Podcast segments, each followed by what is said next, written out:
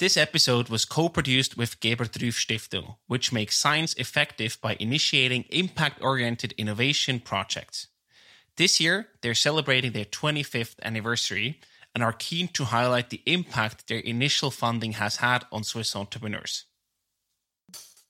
Everybody was telling me in Switzerland, you're crazy, don't do it, you know, all these kind of things. But ultimately, you have to believe in something, and I really believe in what we were doing with my co founder, Nicolas Mermod.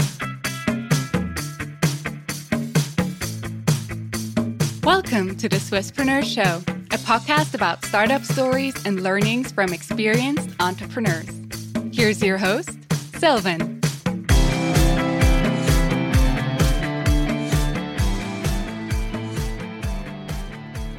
Igor, a very well welcome to the Swisspreneur Show. It's a pleasure to have you here today. Thank you. I'm happy to be with you today. You are the former CEO, president, and chairman at Selexis, a life science Geneva based company, and currently also the president of the Romandie Innovation Incubator called Fongit. You have a lot of different hats, and it's super impressive to see your resume and your journey. And that's exactly what we want to talk about today. I do want to start with your personal background. You got your PhD in biology from the University of Geneva in the 80s and then went on to become an assistant professor. But four years afterwards, you decided to start your own company. Why was that? Okay, so I think I, from a historical perspective, I go back to my PhD where I had the luck to uh, to be supervised by Robin Offord, an English guy who was teaching protein chemistry. And then I went to the UK, United Kingdom, in Cambridge, did a postdoc with Sir Greg Winter, got the Nobel Prize. And Greg was really heavily involved in biotech. So I think he, he taught me maybe biotech is an interesting field. Then I came back to Switzerland, became assistant professor at the EPFL, Polytechnic, Polytechnical School in Lausanne. Was thinking of independence. I was you know, institution is a bit complex, especially if you have an independent character. And that's why uh, I pushed myself out and started Selexis. Amazing. And where does that entrepreneurial drive come from? Did you have any role models or people in your family who inspired you to become an entrepreneur yourself? I felt that being in an institution or in a university was a bit for me small, and I wanted to be an independent person that takes its own decision. And I think the major driver in my life was independence. That's why I left. And you were then also selected for the NETS program of the Gebert Rüf Stiftung, the foundation, in 2002. How did that influence and shape your entrepreneurial career? Yeah, so it's interesting because Selexis was originally a spin off of the University of Lausanne. So at that time, uh, uh, VentureKick was named NETS. And it was already an, an initiative launched by Pascale Vonmont already at that time. And uh, the university decided that I should apply to this NETS prize. And I got it maybe a few months later after the application. And actually, I was a lucky man to get it because we were probably 15 or 17 entrepreneurs from the Swiss, all, all Switzerland. And what was really nice is I was bracket a young entrepreneur among other young entrepreneurs, and actually we all faced the same the same issues. And what I liked was irrelevant of the domain or activity you are in, you face the same challenges. What is your product? What is your market? What is your customer? So basically, it was really nice, and we could keep really a strong relationship for at least 10 years with some of them because you know when you have issues you need to have people to you know to rely on and that was a great i think a great the greatest thing of of the nets yeah this this peer group you know going through similar issues and helping each other it's not only great to exchange on the topic but to also know you're not alone. You're not the only one facing these challenges. That's already quite a different perspective sometimes right? And and yeah and you have to place that in the context 20 years ago.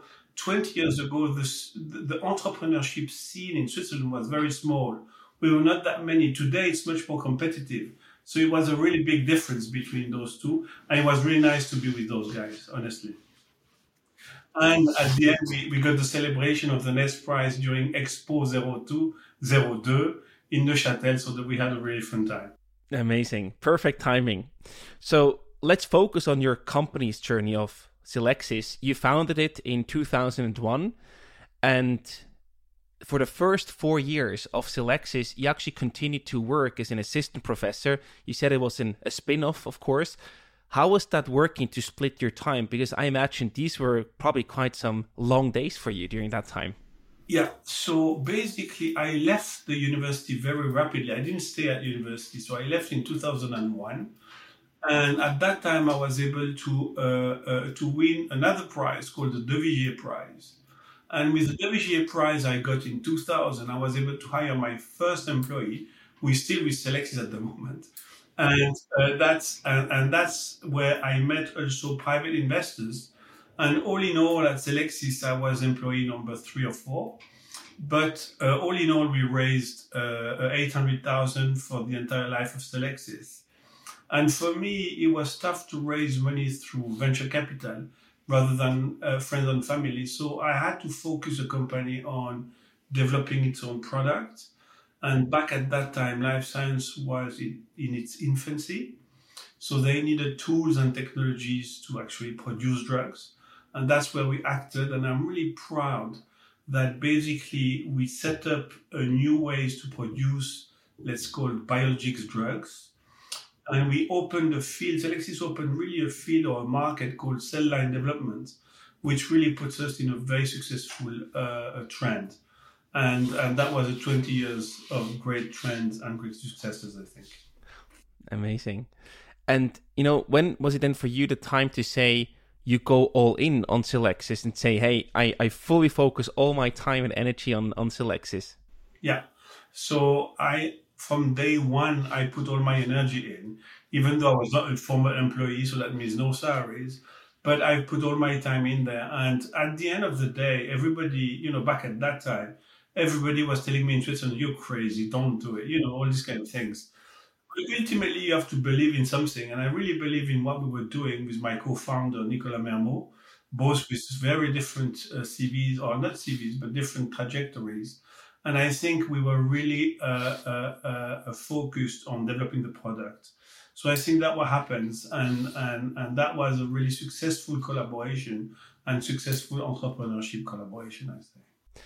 And uh, talking about Nicolas, where did you actually meet each other and then decided to start the company together? Yeah, so Nicolas and myself met at the University of Geneva because Nicolas is also from the University of Geneva.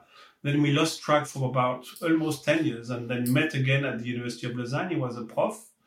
And then uh, I convinced him that we should use one of his IP at Selexis to use it, and he agreed to do that. Then we were able to start the company. And then Nicolas was basically a collaborator of Selexis, really developing the hardcore, if I may say, the hardcore science while we were filing the patents. And that's where we really built a strong patent portfolio at Selexis with the help of Nicolas and the institution.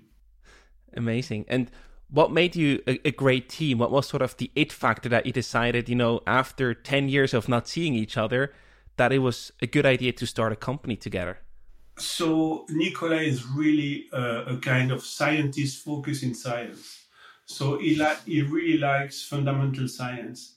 I'm more an outgoing person and I more function sometimes on gut feelings. So I'm more on the business side of science. And for me, it was not a big issue to travel the world and present what we were doing in a very positive way because I thought what we were doing was great. So I think that's what matters. At the end of the day is in such a collaboration, you have to define the roles and the roles were really clear from day one. And then I was the one that had to drive the business. Nicola was the one to really drive the science and the IP and with that we were very successful and very successful. That sounds the, like the perfect combination with complementary skill sets that you both together brought to the table. And you know what's what's very important in such collaboration is respect towards each other. That was the most important factor. Let's also talk about the market that Selexis is operating in. So when you started with the company what did the development of biological drugs look like at the turn of the millennia so basically, in in in 2000, uh, there was only one mainly one com- biotech company called Genentech, And Genentech was based in California, and the first company that really launched a biological drug in the form of monoclonal antibodies. And that antibody was really uh, basically curing women from breast cancers, or at least 30% of the women from breast cancers. The issue at that time was how can we produce those drugs? Because they didn't have the technology. So that's where Nicola and myself decided okay, we have tools and technologies where we can improve. And we really changed the field or the way which people do produce those drugs and we brought in all our new technologies in there and the industry took on and really took a lot of license from us so we really licensed our technology for 20 years and we were one of the most successful company and in the course of those 20 years we constantly innovated. So we were having an innovation every two years. So it means that the industry stay focused on you and you improve the product. So that means the industry deals with you. And i think that was a, a, unique fate of Selexis. And as I told you before, we created the world of uh, the market of cell line development, and that's a market we are really strong in. And despite you know being the innovator, I think especially because you were the innovator and still are, you also face some resistance, you know, to push something new into the market. So today you have partners in 42 countries, you're all over the world basically, but at one point you had to get your first customers. How did that happen? Do you remember that from back in the early days? I do. It was probably early 2002. Uh, I was at a conference in actually Munich, and I met with Dr. Cori Gorman, Cornelia Gorman, and she was one of the famous scientists that was able to 20 years ago or 20 years before to actually express a foreign protein in the mammalian cell. And I met with that lady and I said, Look, I want to do that. And she said, That's interesting. And she said, I organized for you a trip in the US in September. And that trip was actually consisting of visiting 15 companies in five days, so three per day. And at that time, I never, I've never done it. So 15, 15 companies and from her own uh, phone book. And then from there, I had three contracts uh, three months later. So really, she was instrumental in bringing me to the market as an innovative company from Switzerland. And we were able to really uh, do the best, let's say, sales pitch of the technologies, and we were contract. So Cori was really instrumental in the development of Selexis in the early days. That's like the speed track to go to market. That's amazing. Yeah. And it's part of speed track, it's part of luck, and it's part also of understanding when you meet somebody uh, whether you know you, you get along with first and then can that person help you and i was really I kind of lucky to meet those guys yeah sure but i mean you also had to be open to take and create these opportunities right so exactly yeah so, so it goes both ways always exactly and what's interesting with with your model is that you partners do not does not only include small medtech startups, but also huge pharma players. So, how do you actually create an offering that is suitable to both of them? When you do biotech and life science, you do innovate. So, you bring innovation to the marketplace. So, basically, who you have to convince are the scientists. And a scientist is the same as another scientist, whether it works for Pfizer or whether it works for a small startup. So our job was really to convince those scientists, oh, we need to try. So for us, what was key was to basically bring data to the market and then go visit those scientists and convince them that it's new and unique. And for us, it was not relevant the size. So we, we dealt with Amgen, Pfizer, Genentech, all of them. And we had deals with all of them because we were able to convince the scientists inside the company and those scientists were our main supporters into the business dev guys so that we could sign deals. So that's how it happened mainly. Yeah. Amazing. And I also want to talk about some challenges or obstacles along the way. And the first one is, is one point that you already briefly mentioned is getting patented with your startup idea. So your idea was, of course, a spin-off. So you were very research based and you had the the research in the background. So that's probably the natural transition. But I still imagine getting patented is quite a journey and also quite a first challenge to solve. So, first of all, how important was the patent for you from a business perspective, and how did you get it? Was that an easy or a challenging process? That was both. I think uh, I learned the importance of patents when I was doing my postdoc in Cambridge with Greg Winter. And he taught me that any new discoveries in the lab should be patent protected. He told me, you know, Igor, if you want to do biotech, you have to protect all your ideas and you have to be sure you don't talk about it. So that's where it came from. And I remember that Nicola, when I, I arrived at University of Lausanne, Nicola had a patent.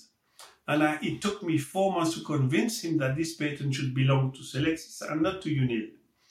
And, and then I was able to acquire that patent. So that was the first basis. And from there on, we really filed, I think we had 150 family patents at Celexis.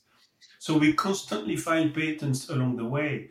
And you know, you don't file a patent to avoid people doing what you do, but you file a patent to keep your path open so that nobody can copy you in and actually nobody can put a hurdle in front of your objectives. So that's the major uh, importance of a patent. And of course, then when you deal and you have deals, you, you of course you're in a better position to do deals. Yeah, I mean, especially on both ends, right? On not only the investors' part, where you have to make deals, but also with customers, I assume. Absolutely. Yeah. And from a customer perspective, also, they feel more secured because they can look at the patent and they know that what you have is is, is innovative. You know? Exactly. And the process to get the patent is that something you said it's both. It's easy, but it's also hard. What is the part that was easier than expected, and which part was harder than expected? The easy part is the filing. So it's not. It, it initially is cheap, and you can file patents. That's not an issue. What's difficult is to write a patent especially to write the claims. And it's a chess game. So you have to write the, the, the claims of your patents like a chess game. And you have to be sure that all your pawns you have on your chess play are placed at the right place at the right place. So they are at the right place sorry. So i think that's very important. Then of course it costs money. So you need the company to have money. And usually uh, uh, your money goes into the patent first. That's a bit the chicken and egg problem, right? You need investors or money to finance that, but they want to see the patent to be more secure. And that's impossible. but at least I was able to buy or to acquire the patent from University of Lausanne, so I was in a good position for the private investors initially. So that was good. Yeah. Fantastic. And you know the the patent. How did you, this process of your first patent that you had to acquire? You said four months of discussions. That's quite an intense period as well. How did you then finally convince your co-founder to bring it into the company? Because initially, UNIL didn't want to give the patent away. They said we have to do the deals with, and I said you're not able to do the deal because you're not focused. So you are a university. So it was long discussions, and at the end of the day, I said to Nicola, look, uh, you need to talk to uh, the rector of university and tell him that they have a chance to do a company, so they should they should license it to us or sell it to us. And ultimately, that was the way I was able to get it. And I got it, of course, against shares of the company, against some money to pay, but at least we were securing the first position of the company, which allowed us to actually build on top of it. So it was not easy. It was a long, long, long night of discussions, first with Nicola, of course, to convince him, of the company and of the patents, and then to convince university that they were doing uh, uh, really good in, in, in, in selling it to us. And I think they did really good. And that makes a lot of sense right now, also, especially looking back with the success that you've had. But at the same time, you also want to make sure that you have the incentives right, that you pay a little bit of money, but eventually you want to let them participate in the success of the patent and not pay too much up front. Exactly, and that's how we negotiated. And I think we we had a really good discussion at the end of the day. So that one matters, yeah. And with all these patent matters, did you get any external support from like specified lawyers or anything of that sort, or were you able to do most of the parts on your own? No, no. You have to have you have to have two kinds of people. You have to have people that understand the process of patents. So when we have to file, at what time you have to protect, and so on and you have to have lawyers that are able to actually file it to the different authorities and usually it's us so we had us lawyers to file the patents and we have a, a kind of uh, uh, uh, somebody like a jurist that knows the process of it, and we had one in Switzerland who was really good, by the way. So you know, if you have lots of patents, you know, you have process engaged, and you have to pay duties to many countries and things like that. So you need somebody that is in charge of it. Yeah. Perfect. I think that's a, a very important takeaway message for anyone thinking about filing a patent. Yes, you have to. And what's good with the with the patent process is you can file what's called a provisional patent application. So that's cheaper, a few hundred bucks. And you have one year to convert it as a PCT. And that's where it becomes expensive because you have to file in all the countries. And of course, filing in all the countries has translation, so it costs a lot. So, but you have to have the process in place, yeah, and that's not easy, yeah.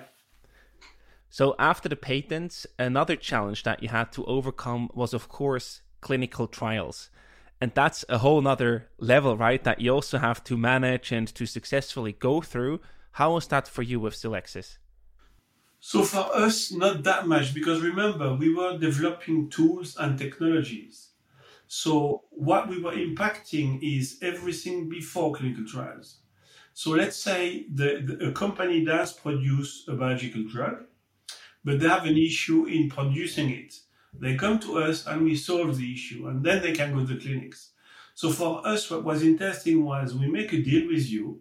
We you use a little bit of our services, but then when you go to the clinics, you owe us something because we give you our IP.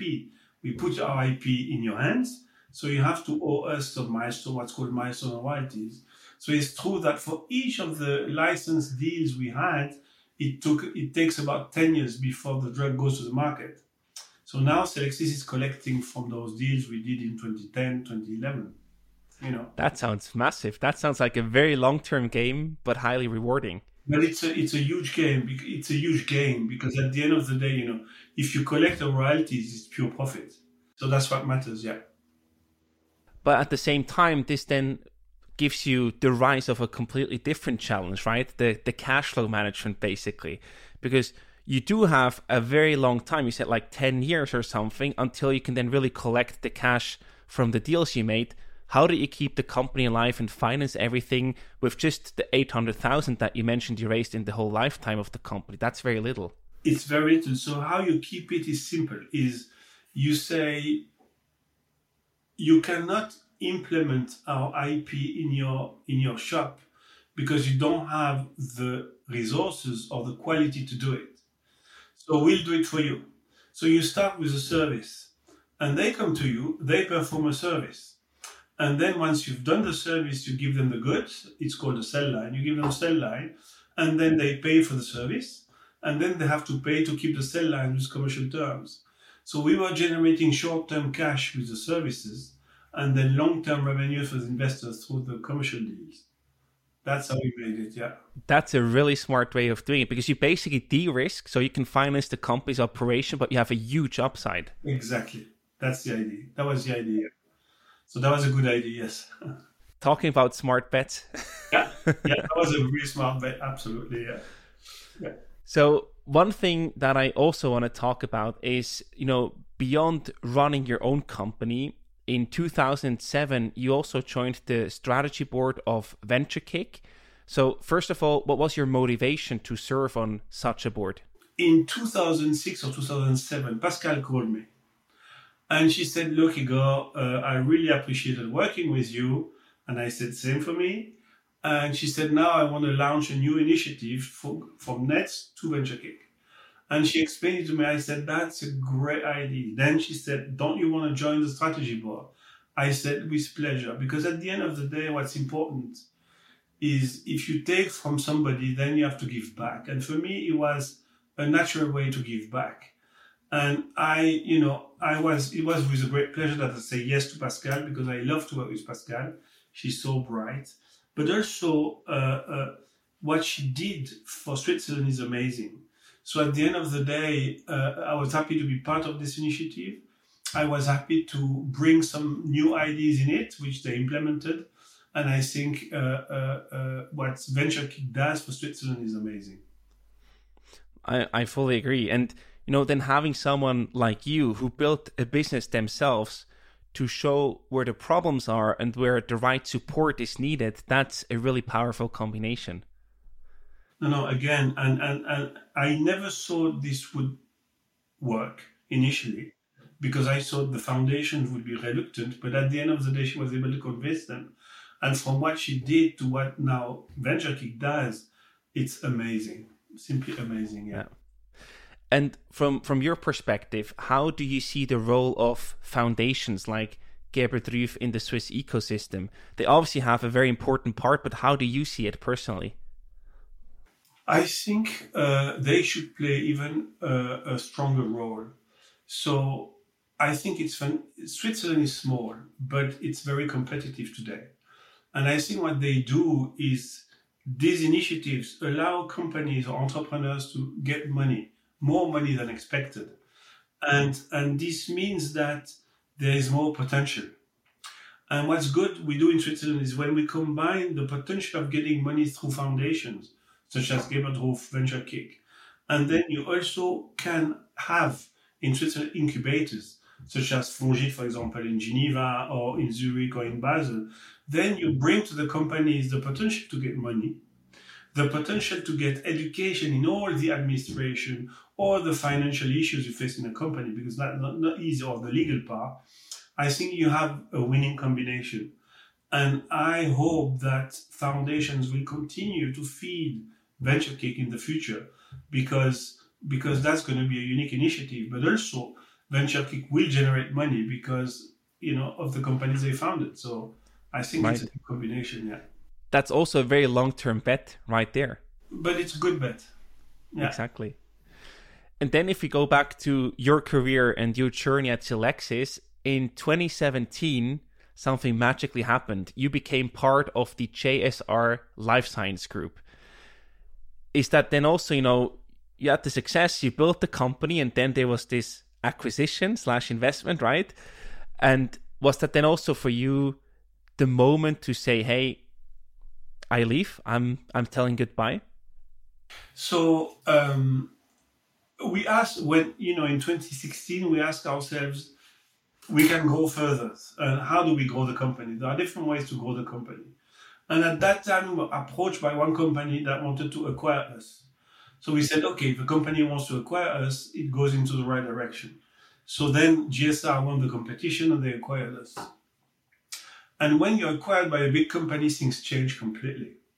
Because you go from a company you started a company you built a company where you make your decisions to a company that when you don't say anything. So in 2020, I left the company because it was the time to, to leave the company.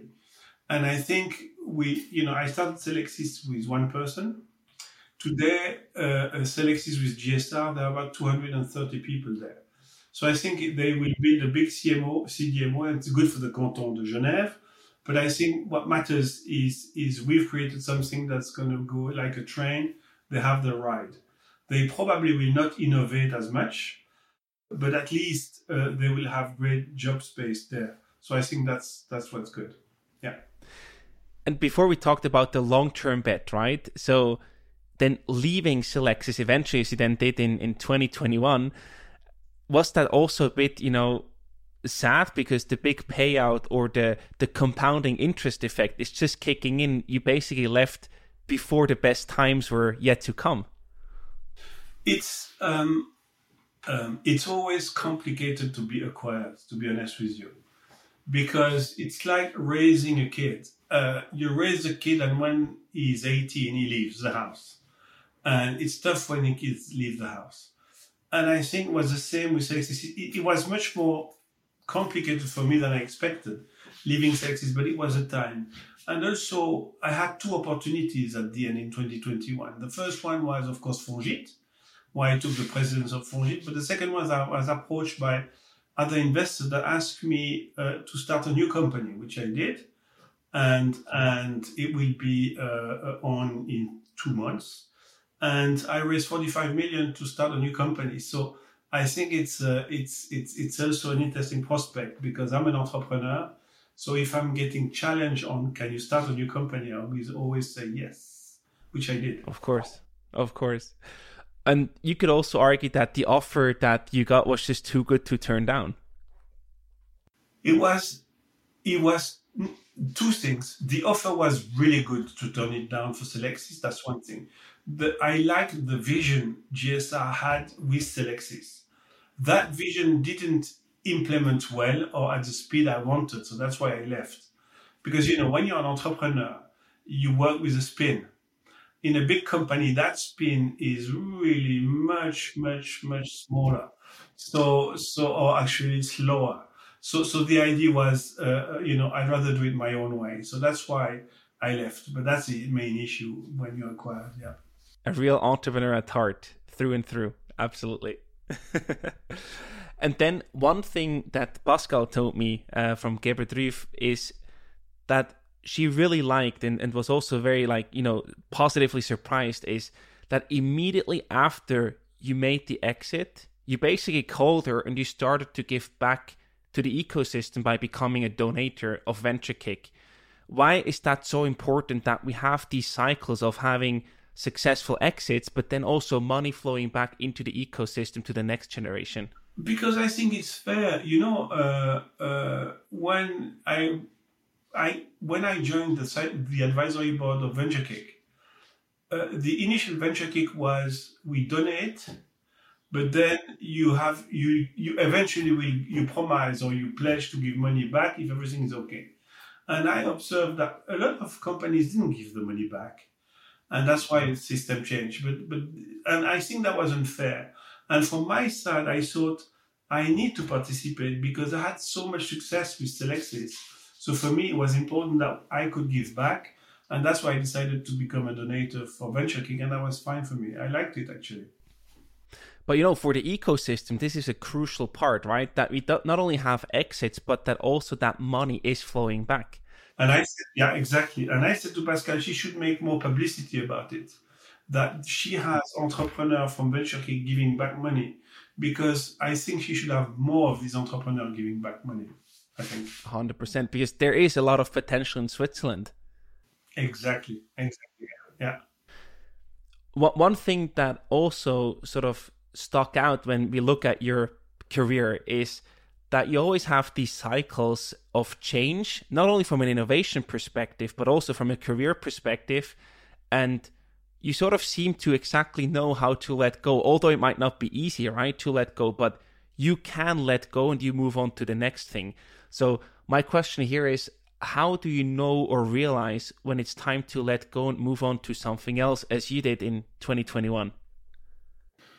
uh, I think you understand when it's time to let go when you observe that if you propose ideas and innovation and nobody understands, then you start thinking it's time to go.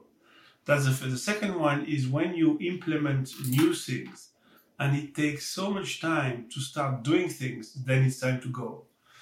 And I think one of the issues of the big companies today, of the, of the large companies, is how can they survive the world of innovation by not innovating? And I think that's going to be an issue of the big companies, but we'll see. But I think that's the issue. And at the end of the day, if we don't innovate in life science or in biotech, you die. So big companies innovate by acquiring others, but maybe others will be less acquirable in the future. So that will be interesting how things are moving. But that's why you have to think, you know, from yourself I can't do it anymore. I have to do something else. Would you say you also feel that it's also like a gut feeling or a strong feeling that you feel within yourself? It's it's a gut feeling because you observe, and you observe that the hierarchy is is, is put in place, and the hierarchy is is there not to innovate, is there to actually be conservative, and that's where it's time for you. You know, the guts tell you bye bye. Exactly. Yeah. And if you personally look back at the 20 years of building your own company, Selexis, what are some of your favorite memories and proudest achievements of these two decades? My proudest achievement is the name of Selexis was renowned worldwide. So I traveled all the world with, with that. And I think it, beca- it became a really good name. Uh, uh, um, uh, and I think I'm really proud of that. The second thing I'm proud of is basically with with 15 people or less, we were able to build a, a multi-million company, dollars company. And I think that's the beauty of it. And, and at the end of the day, you don't need huge resources, but you need people that think ahead and that are innovative. That's what matters, yeah. Amazing. And nowadays, you already mentioned you're active as a board member, as the president of Fongit, the Romandie incubator. What is your focus there? Why was it important to, you know, still be part of Fongit after your exit? So, um, back in 2000, when I started Selexis, Fongit helped me to start the company. So they incubated me in Geneva. So I moved from Lausanne to Geneva.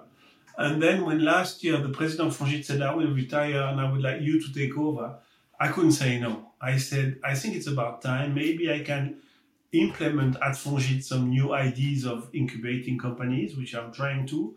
And I think it was a great challenge for me. It was because again, it's give back to what you, I got things from them. So I think it's time to give back. And at the same time, I was approached to this new company. So I have two jobs at the moment and stuff, but it's fun. Fantastic. So giving back is one part, how your future will look like, but you also teased before you're starting a new company. So what is your future looking like with that new company? What will you do? Because I started again with Nicolas.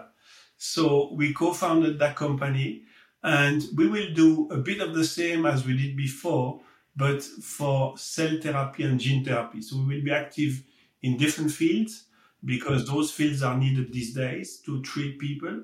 And we believe that we will have new technologies in two or three years that will really help patients to be cured of really bad diseases. So that's what we do now.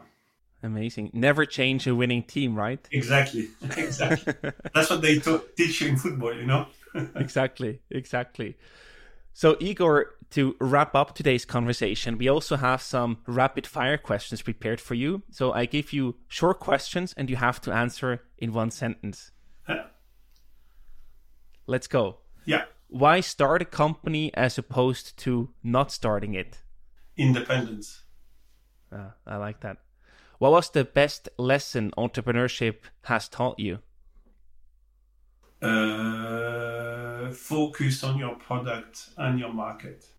Yeah, nice one. Do you have any career regrets?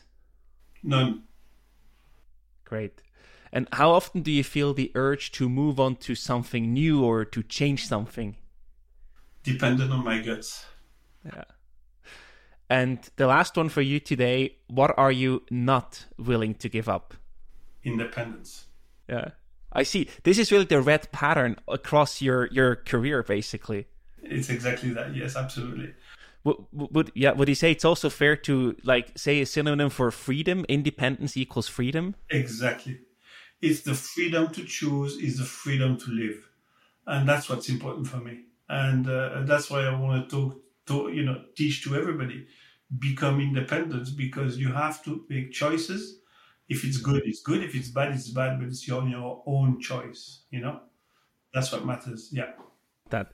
Igor, that's a perfect way to end the conversation today. Thank you so much for coming on the show. Lots of success and all the best for the future. And thank you for giving back Thank you, Silvan.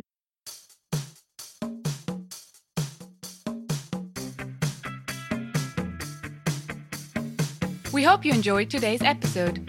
If you did, you can support us by rating our show on Apple Podcasts. This way, we can reach an ever growing number of aspiring entrepreneurs.